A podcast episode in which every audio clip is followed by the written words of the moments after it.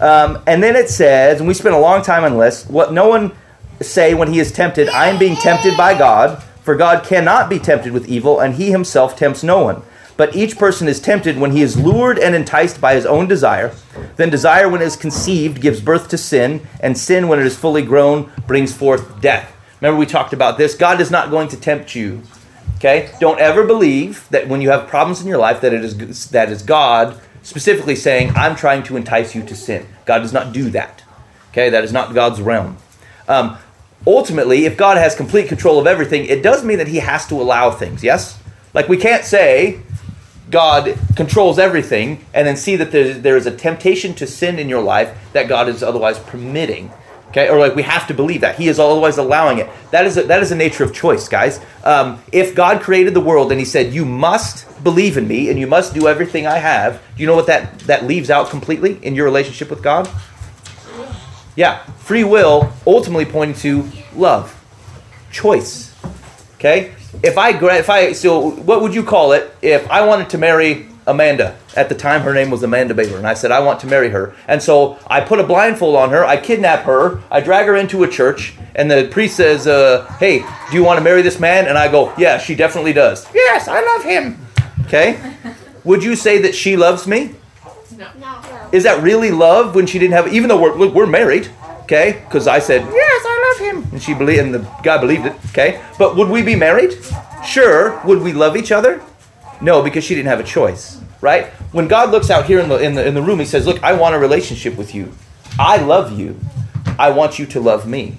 If He were to take you and force you and say, I will dictate everything that you do to make sure that you always do the right thing, you would have an interaction with God, wouldn't you? Because He could force it. But would you love Him?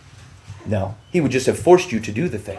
Does that make sense? And so, so yes, God does permit that, and God does permit kind of the evil that's in the world because a lot of that comes where does it say where does it come from it comes from in here and remember the example we talked about last week was the m&ms in the freezer right okay are the m&ms bad are m&ms bad no m&ms are good you've had m&ms they're delicious okay but you know but when you're not supposed to have them you're not supposed to eat them all the time that thing within you that says oh but maybe i'll have one maybe i'll have one right now and then what did that leave off what did that lead to Bad thing. Bad things, right? Maybe I'll have one. Oh, maybe I'll sneak and go get one out. And maybe when someone asks me about it, I will do what? I'll lie. I'll tell them I didn't have one. And then when I get caught and it's perfectly clear that someone took it, I might I might not lie or I might blame it on somebody else and say, "Well, I didn't do it. Someone else must have done it." And we said the way to hedge that off, which is the way that James says to hedge that off, is when that first thought pops into your mind, that thing that's in you that says, "I'm going to do the thing that I know I shouldn't do." It's to call what out loud? Trap. It's a trap. It's a trap. This is a trap, right? And is it good enough to just put it in your mind? This isn't a scriptural thing. This is Pastor Ben telling you it's not. You say it out loud. Okay? That thing that pops in your mind that says, "Hey, I'm going to start a course of things that is that is going to lure and entice me to doing the wrong things." You call it out right away and you say it's a trap. Now you don't have to yell it if you don't want to. You can go, "It's a trap." But there's a difference, and James is going to make this point over and over again, guys. There's a difference between what's in here and what you live out, what happens in your in your physical life. And so, don't let things just live in here. Okay? They need to live in your physical life. So when it's a trap, we call it a trap. We say it's a trap. Have you guys been doing that? Am I doing it? I did that. It happened. I did it this week. Yep. Jared's in. Mike's in. Food household's got go running into traps all over the place. There's a lot of traps here. Yeah. I text messaged it. It's a trap to a couple people. Me and the kids talked about it a couple times. Yeah. It's trap. Don't. Here's the deal. Don't let this go. Okay. We're gonna move on because, but James doesn't expect that they're forgetting this type of thing, and we're not gonna forget it either, guys. Um, what James is, is trying to get us to make sure we recognize is that this stuff is within us. Okay? It all starts somewhere, and if you can recognize it for what it is and call it a trap, you cannot be lured, and enticed. You know who? You know who would always be upset if the natural world were to follow this correctly? Fishermen because fish would be flying going like this and then they'd see the hook and they go wait wait it's a trap and then they would never bite the hook and the guy in the boat would always be like what is going on down there and we'd be like they'd be following jesus okay because that because the fish would always go to a trap but no what does the fish do he's like hey check that out worm free worm i know he belongs in the ground but he's in the water maybe i'll dig on him and then he bites him and then he's in the boat and then we ate him for dinner lured enticed caught okay the only way to hedge against it is you call it a trap. And is it enough to do it on your own? Not my recommendation, guys. You're in a community of people, okay? I don't care if it's parents, I don't care if it's brothers, sisters, I don't care if it's a friend, if you're in youth group and you got a buddy, okay? If you're running into traps and you're having trouble with them, okay? Don't just say it out loud to yourself, tell somebody else. They can pray for you. They can they can see, they can be part of your lives and they can see when it's going on say, "Hey buddy, I see that coming. It's a trap." Okay? That's what we're here for. All right? I bet fewer people did that. I bet this week maybe we had some experience saying it's a trap to ourselves. I bet fewer of us reached out and say, "Look, I'm, I'm I got a trap ahead of me. I need some help." Okay? That is the next step, guys. Got to do it. Got to make it. You can't fight that on your own. That's why you have people around you. Layla, I did it. did you? Good. Good job. Did it help? Did you? Do you remember? Nope. I remember you saying it out loud. I don't remember you asking for help though. Either way, guys. Hey, uh, remember I, we're talking. I use the M and M's. It's a nice kids example. We talked afterwards. Adults, you are not. This is not exempted from this just because I used M and M's. One, M and M's are probably also an issue. Okay, but two, okay, being in right community, using your community well to help guard against traps, super important. Okay, it's what keeps us from baiting hooks. Okay, and ended up in a boat and eat for dinner. All right, good. And then we said, Do not be deceived, my beloved brothers. Every good gift and every perfect gift, is from above, coming down from the Father of lights, with whom there is no variation or shadow due to change. We said the cool thing, reminder about God, is that in the nature of shadows, if there's, let's say, a candle or a light bulb, right? Depending on where you go, the shadow can be different, okay? Or the light can flicker, and it can create, they wouldn't have the concept of light bulb. They'd be thinking candles, right? And the constantly flickering, changing, okay? But God isn't like that. He's the same all the time. We don't have to worry about things changing, okay? And so he will always give good and perfect gifts, okay? He will always provide those to you, and he will always be looking out for your good, okay? And we can have confidence in that. And ultimately, this goes back to the thing James has already talked about. Are we trusting God's character? Do we trust not only who he is, but that he will do what he says he will do, and that when he says to be like him or to be like Jesus, is that always the right course? Yeah? Is it always the right course?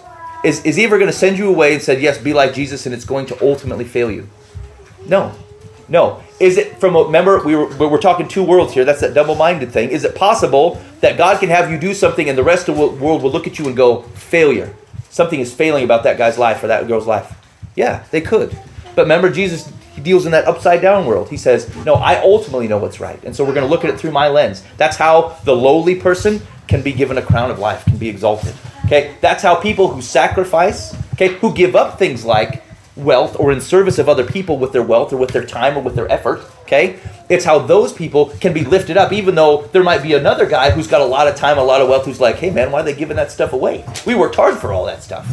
And Jesus is going, yeah, we live in a different kingdom. But ultimately, who's probably right? The comments from the guy over here or from the guy who made everything? Yeah, I feel like Jesus got a handle on this, right? And so we're we're ultimately agreeing that his perspective is good and that ours is flawed. And so we're always trying to bend to his perspective. How do we know God's perspective? You can yeah, you can pray and ask God for help to see it. What else? Ah, very good. Asher's favorite. Okay, six hours a day studying the scriptures. Hello, Ash. right? Yeah, yeah, yeah. Hey, here's the thing. God gave this as a gift, guys. We say, what does God think? Great! I can check. And examples of what has gone on when man thought he had this thing under control, and then ultimately what happened? Yes, we have it. Okay? We read this because it has the thing that tells us, hey, what, what is God's character actually like? What does it look like to follow that? Okay? That's why we read. That's why we study. That's why it's here. Okay? Um, yeah, and then uh, we said pray, and we said we can read the scripture. Okay, good. Um, you can also use, again, community around you. God might be working with them. That's why we do the share weeks, guys. I remember I learned from you during the share weeks. Okay, God uses you to teach me. That's awesome. All right, good.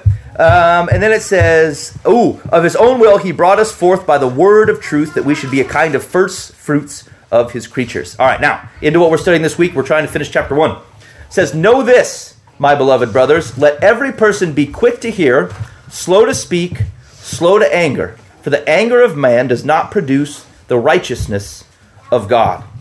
So, yes. We um, you were talking about and you think that God was slow to anger. God is slow to anger. That's right. That's right. But when it gets there, Lucky for all your uh, yeah, we're going to talk about God's character and anger versus our character and anger here in just a second. That's a good call, Leah. Okay, so first it says, Know this, my beloved brothers. Um, Uh, that know, that know this, my beloved brothers, is like one word in the Greek, and it's like um, think of the word know with an exclamation point. Like know it, know this. It's like it's an emphatic thing. Okay, let every person be quick to hear, slow to speak, and slow to anger. For the anger of man does not produce the righteousness of God. Um, so he says, quick to hear or quick to listen. Okay, um, can you listen when you're talking? No, no. Hey, Layla, tell me about your morning so far. Go ahead. Just get, just start talking. Tell us about your morning. It's a trap. Hey, Guessman for the win. You have been helped by your community. Congratulations. He's right. I was just going to talk over. Hey, your community loves you. Good job. You, that was the right answer. You could be like, no, it's a trap. I'm not baiting. You see, you were thinking about it, and you're thinking, what am I going to do when you? Just call it a trap. It's trap. It's what it is. I know it. Good job. yeah, yeah, yeah. You can't li- So if you're going to be quick to listen, okay, you can't be talking. You can't be speaking all the time. The point is to say that how can I rightly understand the world around me, what's going on with other people, or understand a situation well if I'm speaking about it already? Okay, it means take it in. Okay, you probably know people like this, or you are this. Okay, something goes on, and your immediate reaction is flapping your jabba. You're to start talking about it right away. Shh, take it in. Okay, you got to digest it. You got to take it in. Okay, and it says slow to speak and slow to anger. Okay, which means you're you're kind of going to be slow to speak if you're quick to listen. Okay, um, I will. Hey kids, check this out. I'm gonna help you. I'm gonna help you out with this. Okay, the Lord's in in on it for you. Okay, sometimes from a parenting perspective, we just want stuff to stop. We want this loudness to stop, this arguing to stop, this situation to go away. Okay, and so sometimes we're quick to speak. Okay, not we don't want to listen. Now say, hey, that is your parents' prerogative, by the way, because they know you, they've seen you act, they don't want to hear stories all the time. You are probably in the wrong. All right. However, it is our greatest opportunity to learn patience, to listen.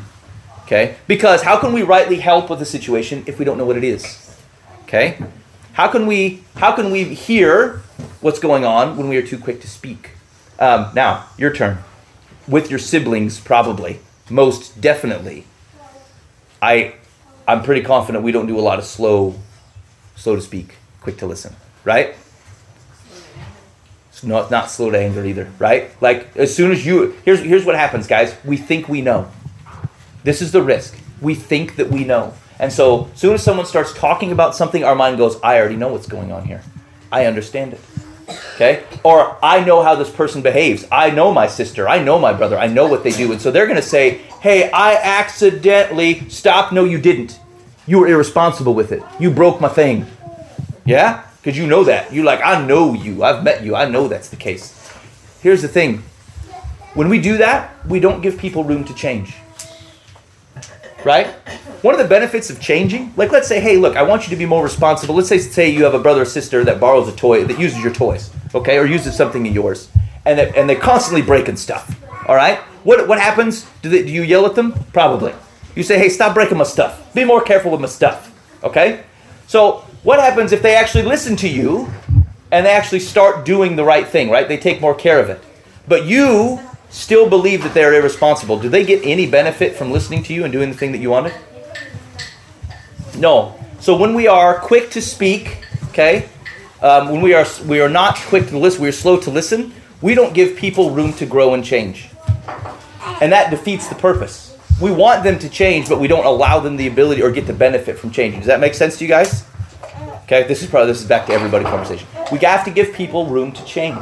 All right. Now, it doesn't mean that people won't continue to do the same things over and over again, and that we, yes, that is a reality in your lives for kids and for adults. Yes, but if you do not give a people a chance to be able to act differently, and for allow, for allow them to change your mind and change your experience with them, it will never change, even if they change their behavior, because you were so sure that that's how they were going to act. Okay, so that's part of the part of the benefits is we are slow to speak. Okay, we're quick to listen. We're going to take it in. We're going to give people a chance to see what their situation is. Okay, and see if things need to change with it, or see see if things have changed. Okay. Um, and then it says, slow to anger, for the anger of man does not produce the righteousness of God. Now, when we're talking about anger, what do we mean? What does it usually mean, Layla? Um, Yeah. What is it, when, we say someone's angry? What, we- what? It can be a couple different things. What might we see with anger? What do people do when they're angry? They fight sometimes. They fight, fit like fisticuffs, Yeah. like violence. And later says goes immediately to physical violence. They might be throwing punches, kicking, biting if you're in the Guestman household. Harper laughing. I'm like, you know, I've been a man just yesterday. Deserved it too. Studying the scripture for six hours. I think not. okay, yeah. So, okay, it could be physical violence. Could be what else? When people are angry, how do you know they're angry? Oh, yelling, raising your voices, right? I am angry. Okay. Wait. So here's the, the deal. worst is the like really, really quiet anger. Yep. Yeah. Yeah. When you know, like. There's a couple route, right? So anger, um, there's neither one of those is holy. Just so we know, it's not more holy to to like say, well, at least I don't go. You guys are in so much trouble. I'm so very mad. It's not any better to be like, you guys are in so much trouble. I'm so very mad. Okay, your volume is not a measure of your righteousness in this situation. okay, it's the thing behind it. It's the anger that's that's behind it. Okay, okay. Um, and so I, I want you to think about it. Does God ever get angry? Yeah, yeah. We do not worship a God who does not get angry. Um, we don't worship a God who says there aren't consequences to things. That's the reality. That's the truth. Okay. Um, but what what happens is sometimes our anger is, in fact, often our anger is misplaced. Here's here's see if you recognize this about how you get angry. And like um, again, kids, this is for you too. Like I've seen most of you angry at some point or another. So I want you I want you to listen. Okay. Um, things that, that are a problem with with our anger. It says the anger of man does not produce the righteousness of God. Does not reveal rightly God's character or keep us in right relationship with God. Okay. And so here's what what happens. Your anger is is usually um, it's unsatisfying. Have you guys ever got mad at someone and it not make you feel any better? Yeah, quite a bit. That's generally how you know that your anger is probably not God's anger. You got really upset and then like right after you felt no peace. You felt no it didn't make you feel any better. Okay? It didn't does it didn't solve your problem, didn't make your relationship with somebody else better, okay? If it's unsatisfying, it's probably not righteous. Okay? Okay? And it tends to be unsatisfying because it actually doesn't solve problems. Ultimately, guys, we want peace. We want good things between uh, parents and kids and, and, and, and marriages and siblings. Okay? We want all that stuff. And you get so mad and it doesn't help you get anywhere.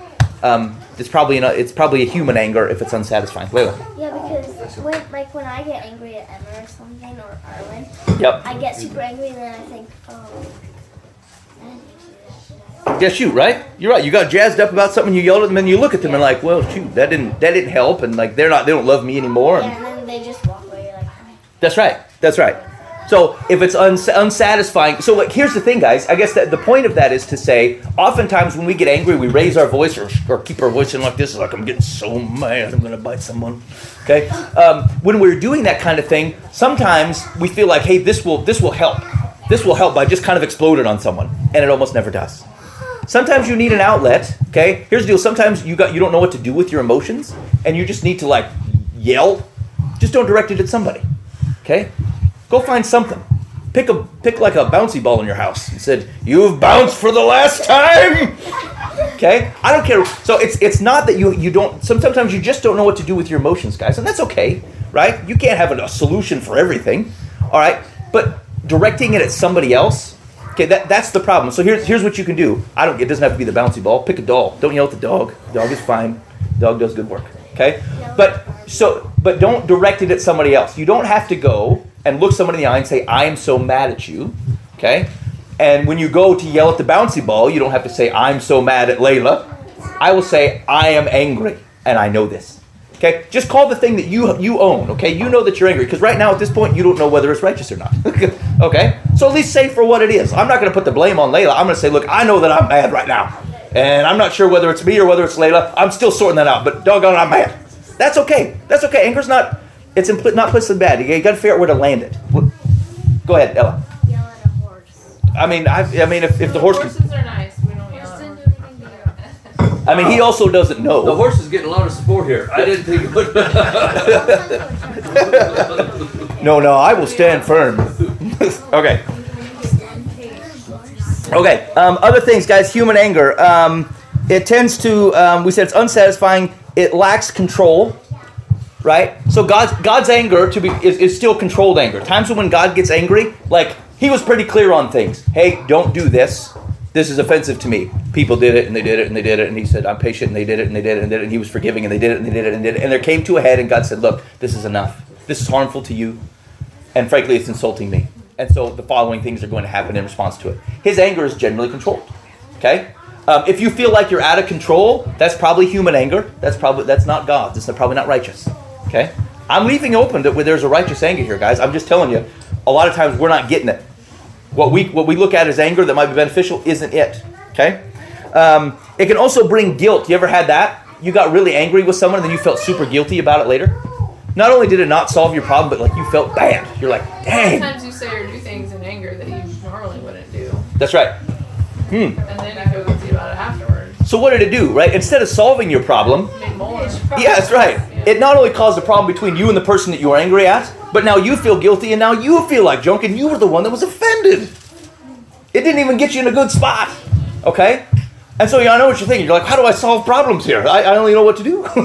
I just want to yell at someone. I want to tell them I'm, how I'm upset I am. And like, again, these things are okay, guys. It's okay to share, hey, I'm irritated right now. I say that a lot, actually. I use that phrase a lot. Hey, I'm, I'm irritated right now, and it could be because I had a long day at work, or it could be because you irritate me. I'm not sure yet, but just know that this is happening to, to me here. okay? Um, just call. It's okay to call things what they are, but we got to figure out where we're going to go with them. Okay? Um, uh, oh, and I think the I think the this we talked about this already, but often changes nothing. You see, I'm looking. I, I got stuff written super small in the Bible because I I don't bring other notes, right? So sorry, I'm looking. So it often changes nothing. Okay. Let me ask you this: Do we think that God's anger changes something? Always, always. God's God's anger always changes. It always uh, moves people forward. In fact, most of the time, the expressions of God's anger um, have have been a ultimately a call to repentance. Is to say, look, you're not listening to me, and I and I, I need you to change your behavior. You are harming yourselves, and so I will take a step to show you that you have in a way that you will understand that you have angered me, and then you will react in repentance. Okay. Makes me think of the Moses story where he got mad and struck the rock instead of what Mhm. he was supposed to do. That's right. That's right. There was a story. So, like, you guys remember, like the the people of God were being led by Moses through the desert, okay, to ultimately to freedom. And Moses gets irritated because they're pestering him. These people were terrible to Moses. They're always like pecking at him, like, "Hey, it's, it's better we should have died in Egypt, where it was at least comfortable." Okay, there's no water here. There's no food. You're old. Like, what? they didn't say he was old. He was old though. So, so like they're, they're, they're kind of pecking at him, and Moses gets upset. He's like, "Fine, whack!" He whacks this rock that brings forth water. Now, were the people happy? Sure, they got the water.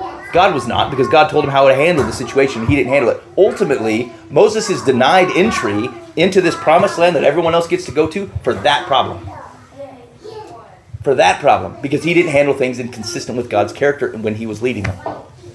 So it's even if it produces something, because like a lot of times it will produce what you want, right? Someone's irritating you, and you raise your voice and you say, "Knock it off! Get away from me!" Will they leave? Sure, and you're like, "Problem solved."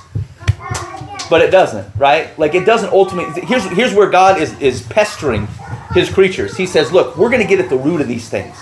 I want you to actually solve problems not just make symptoms go away. Okay? And like that's a lot of what human anger does. So that's ultimately what he's getting at he says be be careful. Be listen. Take it in so you can make right decisions. Okay? That's going to be hard guys. Take a beat. When you want to respond um, even if you've been wronged even if you've been wrong because this this isn't from the perspective of well but what if i'm right? Then my anger is justified. It doesn't doesn't matter whether you're right okay? You still have to handle yourself in a way that your the anger is what turns your rightness into wrongness.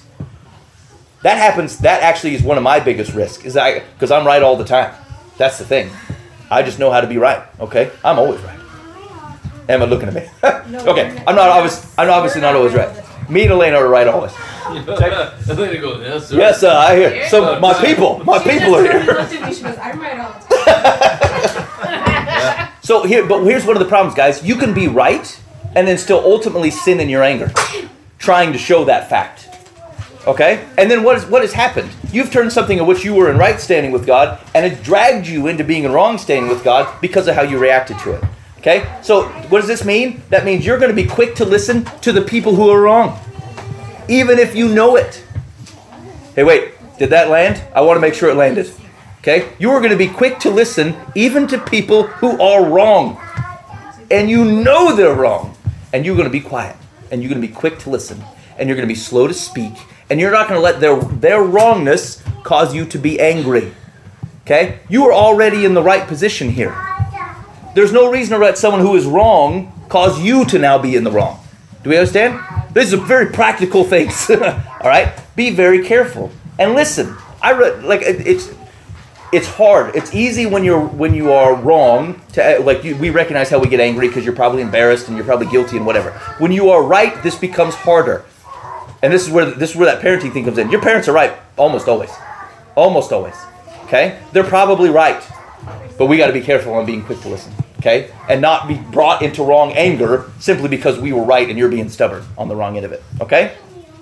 All right, very good. All right. Therefore, put away all filthiness and rampant wickedness and receive with meekness the implanted word which is able to save your souls. Holy cats. There's a lot going on in there. Let's let's see if we can get the broad broad notion here, okay?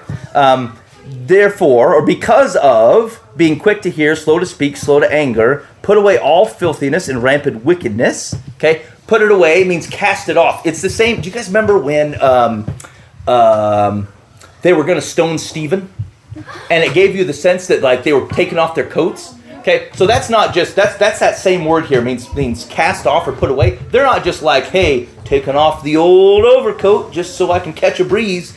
They're getting ready to do something. Okay, it's a, it's a word of action that says, I'm taking off my coat because stuff is going to happen.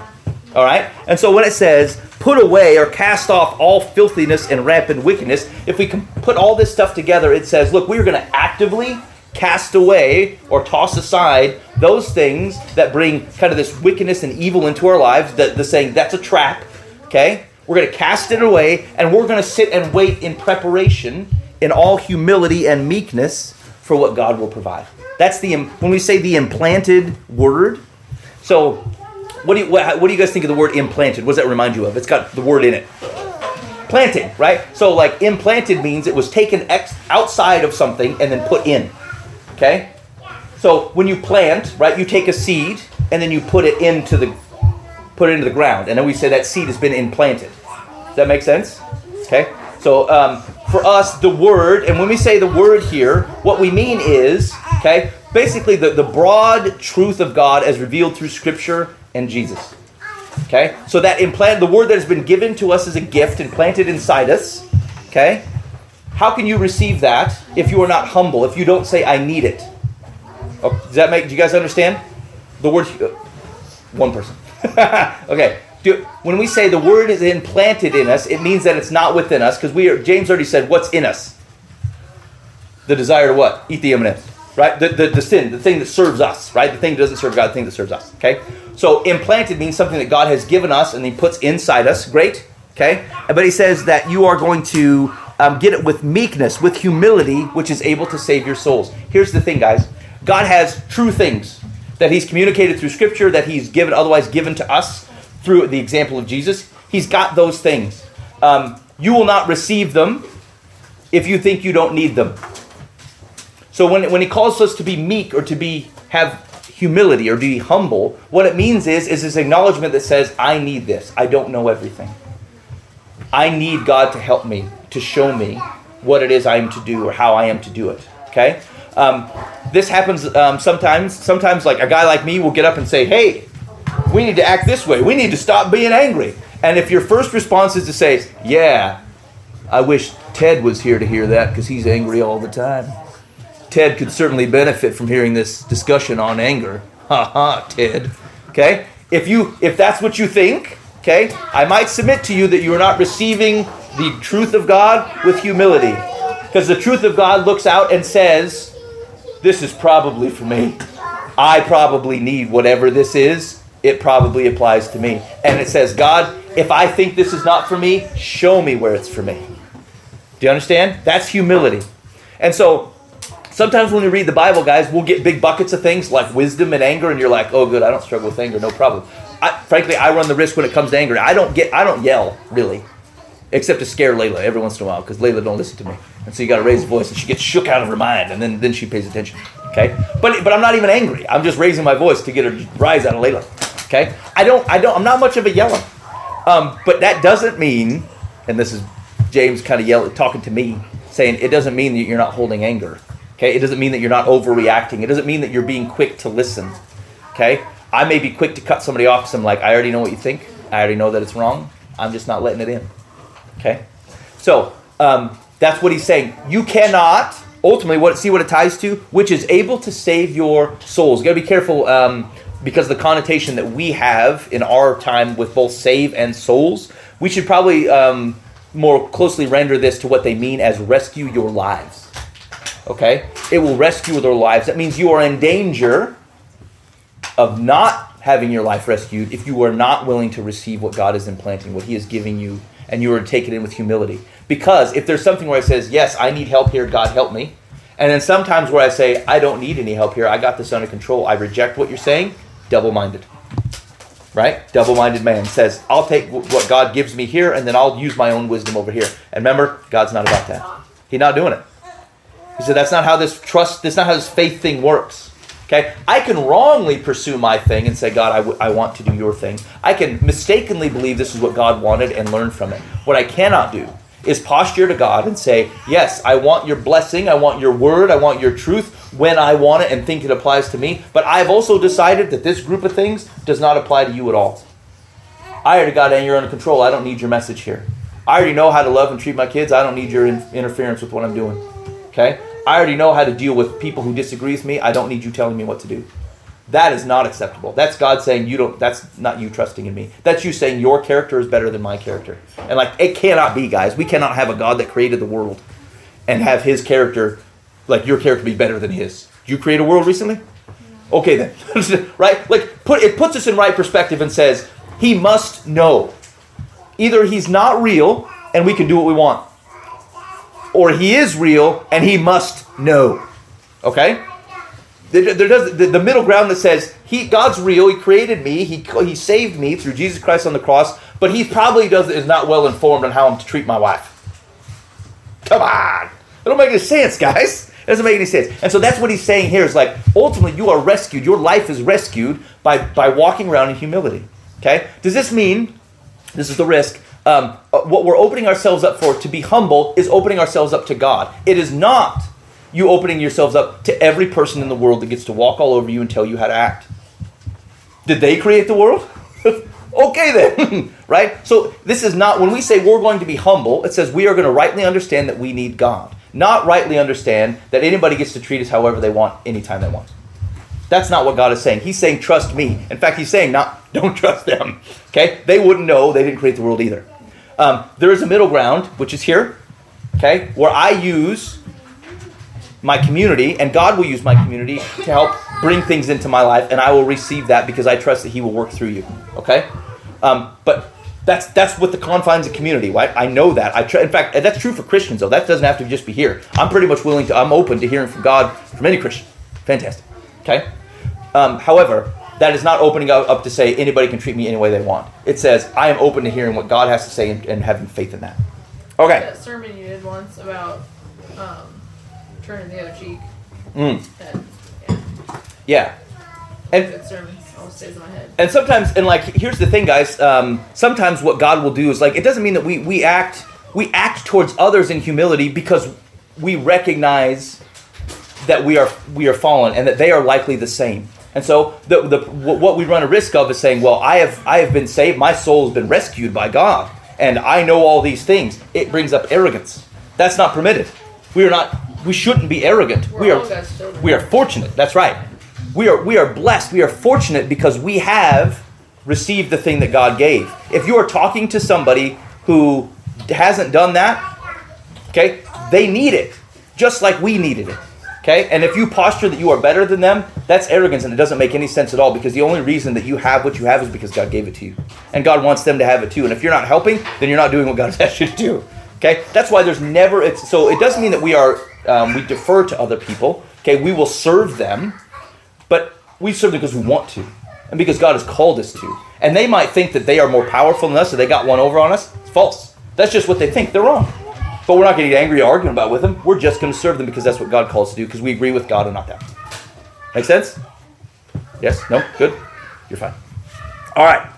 But be doers of the word and not hearers only, deceiving yourselves. For if anyone is, is a hearer of the word and not a doer, check this example out. He's like a man who looks intently at his natural face in a mirror.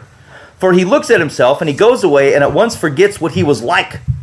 But the one who looks into the perfect law, the law of liberty or freedom, and perseveres, being no hearer who forgets, but a doer who acts, he will be blessed in his doing. What's the whole point here? But you can't just say you're gonna do it or act like you do. You got that. That's right. That's right. It's that thing we're talking about, guys. We take it in, we read, and we hear it. We, it goes in our minds, and then if it doesn't come out in what you do, it says you are like um for in let's see, not hearers, deceiving yourselves, and you're like, how could this? How does that even make sense that you deceive yourself? Because like if I'm going to deceive someone, if I'm going to lie to them, I generally understand what I'm fooling them on. I'm like, hey, Harper, I got you a puppy, right? And Harper goes, yay, I got a puppy, and like I know I lied and deceived Harper. Okay, but like for me to deceive myself, like, hey Ben, you picked up a puppy. Immediately, I should be like, hey man, no, I didn't pick up a puppy. What's going on here? It's a weird concept, right? To think you've deceived yourselves. But as much as I can't explain it logically, it happens all the time. all the time. I can convince myself of ridiculous things. Hey, this will be fine. This is a right way to handle this. This is, and I know very well it's not. I got I got this thing in my mind where I'm like, hey, I really want this, and I'm going to handle it this way, and it'll be okay, and my wife will be fine with it, or my kids will be fine with it, or my boss will be fine with it. Like, um, let me see if I can. Oh yeah, so probably a month ago, I went home. I went home early from work. Like I left at like the middle of the day, and I came home, and I thought this is going to be just fine. There's no, they don't, nobody really cares. It's not going to be a problem. And here's the thing: they don't know. They don't have. They don't. My boss doesn't have, or probably ultimately doesn't care. But the truth was, is like I actually had no reason to think that. It's just what I told myself so that I'd be comfortable leaving work early. Okay. And so here's the thing: Did I deceive myself? I mean, maybe I didn't check it through the right folks. I could have easily gone, "Hey, man, you mind if my boss? Hey, you mind if I head out?" And he'd been like, "Don't care. Do whatever you want." And then I'm perfectly fine. But I deceived myself into thinking no problem because I wouldn't ask. In fact, that's almost always, guys, when we don't check with things.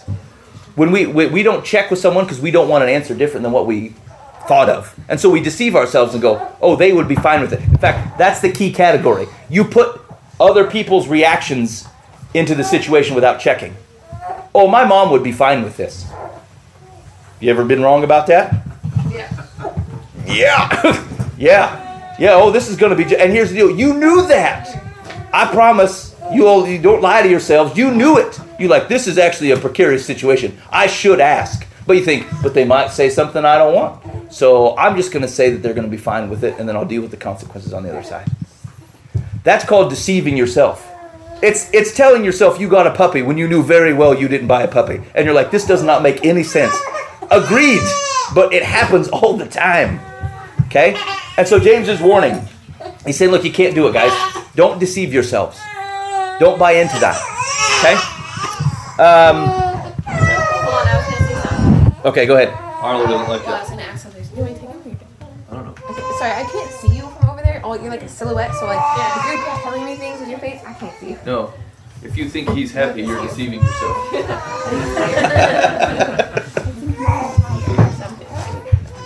Um, what I was thinking though with that, um, you know, if you hear it, if you hear the word or you know what it is supposed to do and you just don't act on it, yeah, you're deceiving yourself. I, I feel like that too is like what gives, you know, gives other people who don't know Jesus like a bad taste for God because they'll look at us and be like, oh hey, those foos, they go to church, they say they love Jesus, but they don't act like it.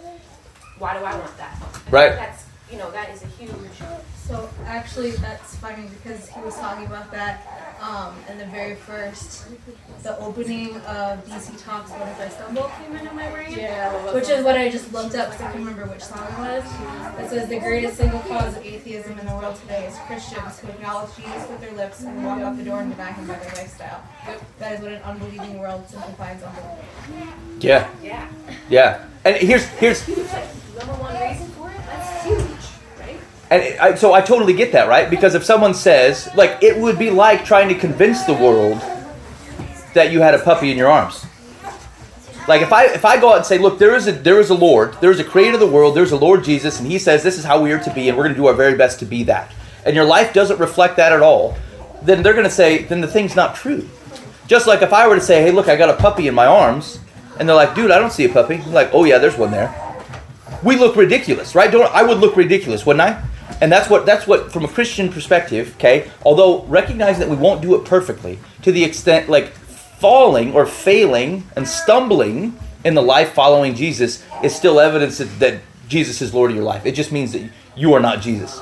Okay, that we believe in both of those things. We agree that we're not Jesus, but we agree that we're going to follow him the best that we can. Okay, with everything we got. And then sometimes sharing what you're struggling with too. You might be battling something, and like you said, share that it's a trap. Yeah. Share it with your community and let them understand that you're struggling with this too. That's right. But you're choosing not to act on that, and you're choosing because you have Christ. So you're choosing Christ instead. Right. And even and even in struggles like that, guys, people recognize that there's something about that relationship with God that you have. But to the extent that we say, yes, I totally believe this, and you should believe it too, and by the way, it has no effect on my life, how could that possibly be? How could there possibly be a creator of the world who has died so that you can your soul can be rescued, your life can be rescued, and says, Now I want you to be like me, and his people don't look like him at all? How could that possibly be? It can't. It can't be. That doesn't make any sense. And the break is either, again, God isn't who he says he is, or he didn't do the thing he said he did, or we don't believe it. Because if we believed it, it changes our life. And so, like, it's calling us to a higher understanding of faith.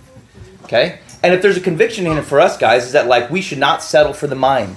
Because God didn't die for your mind. He wanted all of you. And that's ultimately how what, what, what James is saying is like it doesn't make any sense. You cannot you cannot look at your face in the mirror. This is this is why this example is, is interesting. Is he says like you look intently at your face in the mirror and you're like, yes, I recognize this. Okay, and then you walk away and it's gone. Like that didn't actually change what you know.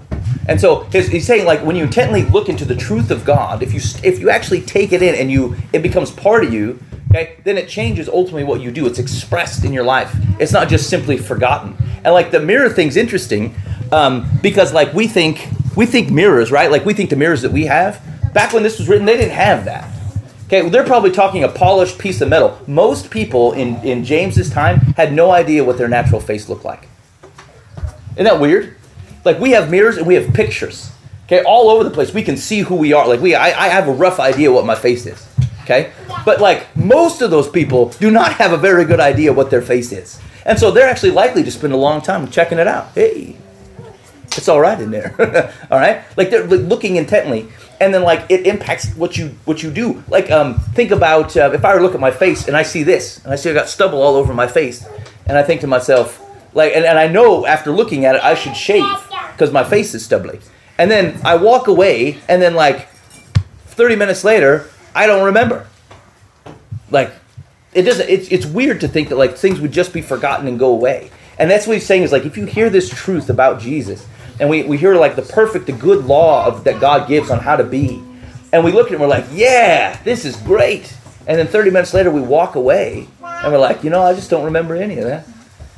Then we mi- right we missed it. We didn't benefit from the thing that we actually had a chance to look at later. Like, like, you know you have to eat dinner and then, or no, you you have to come in for dinner soon and then you just keep playing and playing and playing until your mom has to come and get you. Isn't it kind of like that? Because, like, Like you know the right thing to do. yeah. Yeah, you know the right thing but you don't do it. that's right. But you just you just refuse. Yeah, that's right. I'm not. I'm just not going to do this. Your willpower for yourself is not enough. You need to wait for somebody else to tell you, huh? It's a trap, Layla. That's what it is. The moment you you go out there and you're like, dude, if I stay out here, I know I'm going to stay out here longer than I should. I'm going to stay out here anyway. Crap. trap. I didn't, I didn't say I did that. Yeah. Yeah, man. Yeah, Well, It's hypothetical. It's some random person out playing outside. I understand. I I have a friend. I Yeah. said Friends that done as an this. example. I know. I understand. I had an experience with a child of mine named Mela. And my friend's dad is slow to anger. Okay. Um, and so it says, but the one who looks into the perfect law, the law of liberty. Um, what does liberty mean? Freedom. Yeah, the law of freedom. that creates freedom, the law that provides liberation. Okay? And perseveres, being no hearer who forgets, but a doer who acts, he will be blessed in his doing. So when he says that when he looks into the perfect law, again, what's he talking about? What's the perfect law? If you you know? Oh, you're just waving. Awesome. Right on. Okay? Because here's the if he says we're supposed to be able to look into it and persevere and being no hearer who forgets but to do her acts, we will be blessed. What am I looking at? What's the perfect law? Emma. Yeah. God's law. What do we mean by God's law? The Bible. Ah, the Bible. For us, actually, it's, it's the whole Bible. That's for that's us. For them, Yeah, the Ten Commandments. they're looking at the, they're looking at the Old Testament and the life of Jesus. Basically, the revealed truth of God. Okay, the true things of God that otherwise govern your life and should impact what you do.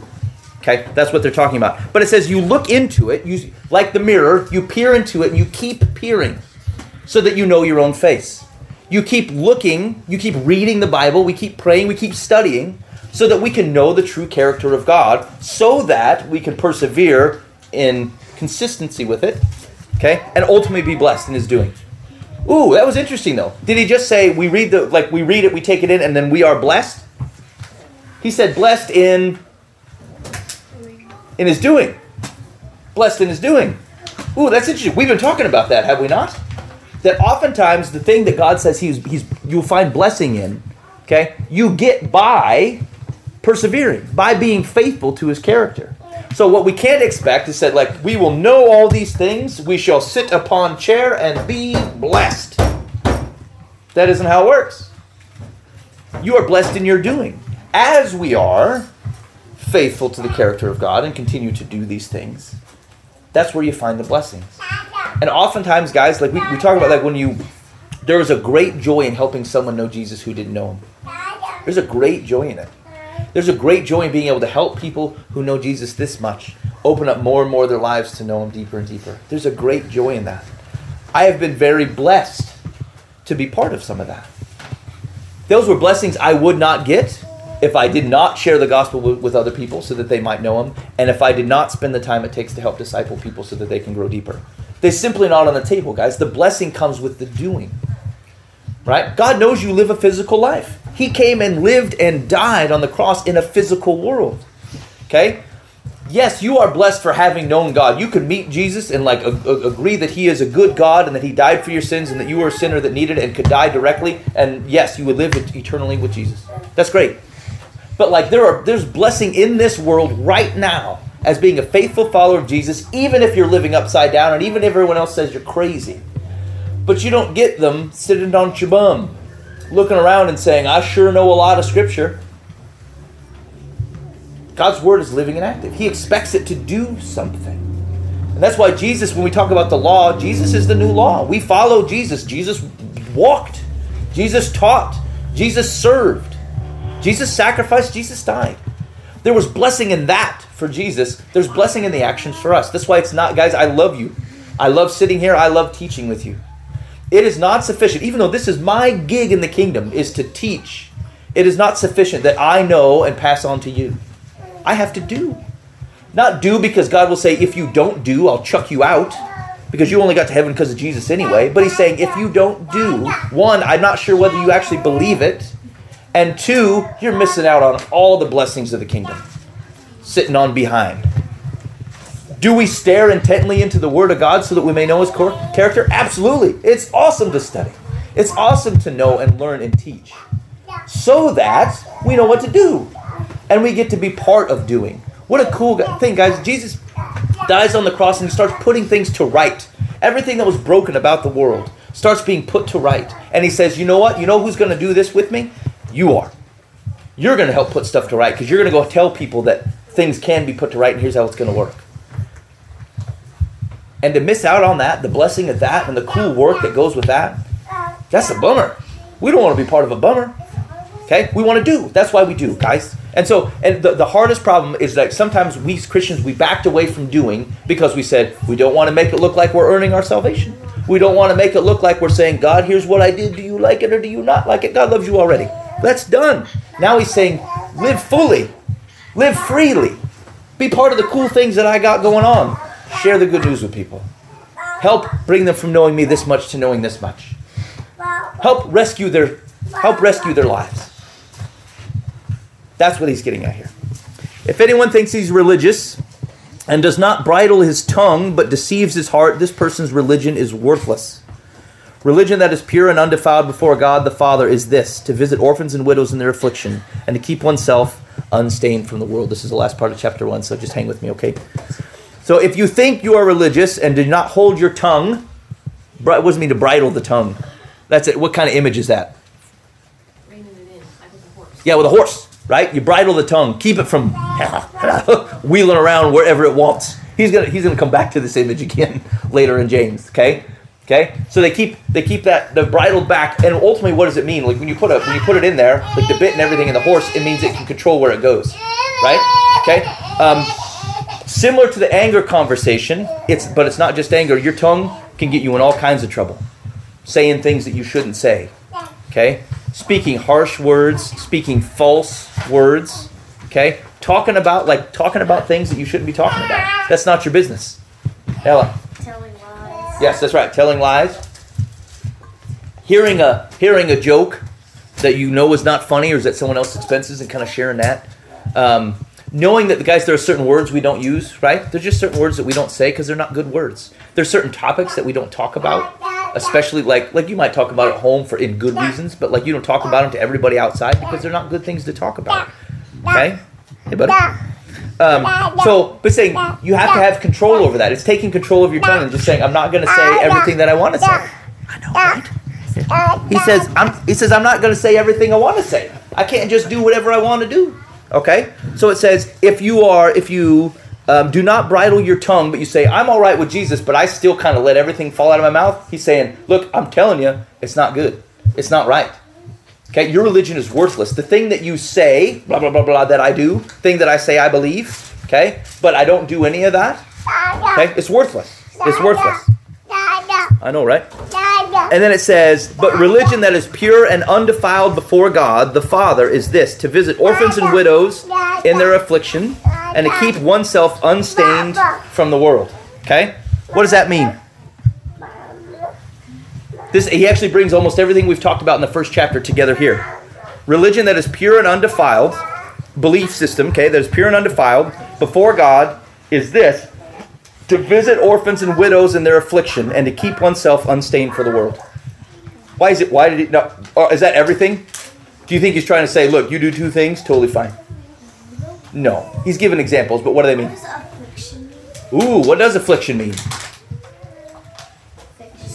It sounds Affliction. Like, It's a bad situation. it sounds like um like a um wait. Sounds like fiction to me. Fiction. It's a lie. Sounds like lies. It's a visit, fiction. visit widows and orphans in their lives. Lies, I say. Lies. What does it mean to be affliction? To have affliction? To be afflicted? Have a problem. Yeah, it's Yeah. a problem or a conflict. Problem. Troubles.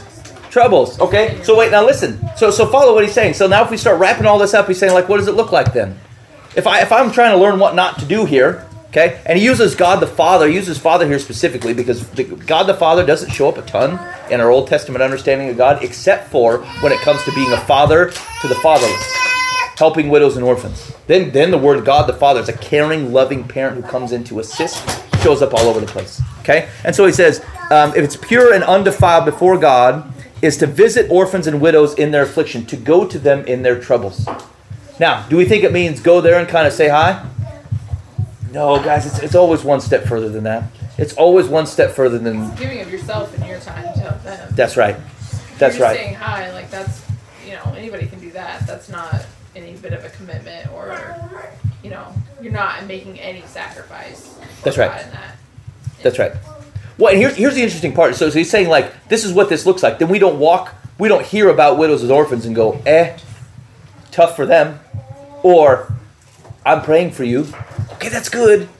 But, like, he's trying to make connection, guys, that, like, sometimes you're the answer to prayer. Right? Like, if you were praying, if you were praying for 50 widows and orphans, and you're not doing anything with any of them physically, it's a trap. A trap. It is. It's a it's a lie. It's it, it what it, you've you've deceived yourself to saying I'm helping. Now, yes, there's a lot of things I say, God, I I've physically tried. I can't help. I can't do anything here. I'm putting in this your hands. I've given it a shot. But I do that when I've tried.